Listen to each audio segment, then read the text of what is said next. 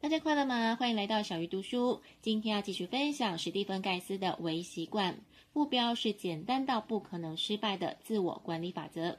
上一集聊到彻底改变八个步骤的前面四个，分别是：一、选择适合你的微习惯跟计划；二、挖掘每个微习惯的内在价值；三、明确习惯的依据，把它纳入行事历；以及步骤四，建立回报机制，以奖励来提升成就感。这集我们将继续分享后面四个步骤。第五个步骤是记录跟追踪完成的情况。有研究显示，把想法写在纸上会让它在大脑中更突出，但是打字就没有同样的效果，所以要手写才能把重要性放大。那么要如何记录跟追踪呢？作者建议可以用大日历，他房间的墙上有个巨大的日历，然后旁边白板写上他的微习惯。每天核对是否完成，例如健身，就每天在表格左下角记录何时去健身，然后画一个小勾勾。第六个步骤是微量开始，超额完成。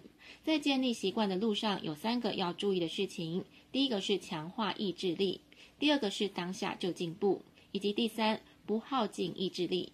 只要任何一个出错，都会带来问题。但是如果采用微步骤策略，就可以满足以上三点。首先，在强化意志力的微习惯，让自己制定意志力要求低但是频率高的任务。例如，完成一个伏地挺身需要非常少量的意志力，但可以反复不断强迫自己执行，意志力就会越来越强大。再看带来进步的微习惯，以刚刚一天一个伏地挺身为例，其实当你开始行动之后，你通常不会只做一个。最后来看减轻意志力损耗的微习惯。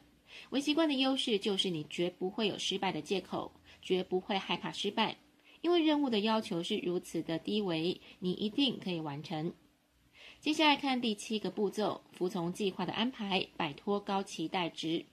期待值是一种复杂的东西，经常对自己有较高期待值是有价值的，因为这能提高你的目标上限。例如，如果你都不相信你自己可以拥有好体型，那你绝对不会拥有。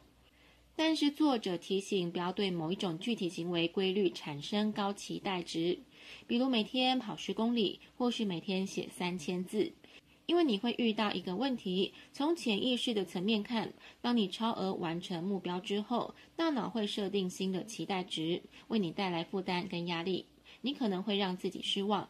因此，要把期待值跟精力放在坚持目标上，而不是对任务量抱有高期待。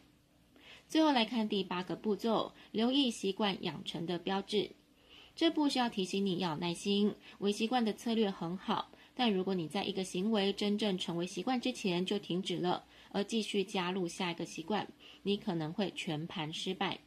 那么要如何知道自己是否已经将某个行为变成习惯呢？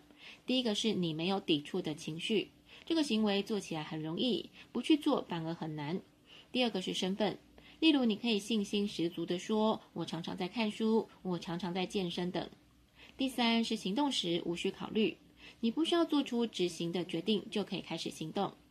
第四个是你不再担心，刚开始你可能会怕自己漏掉一天，或是早早就放弃，但当它变成习惯，你知道你会一直做这件事情。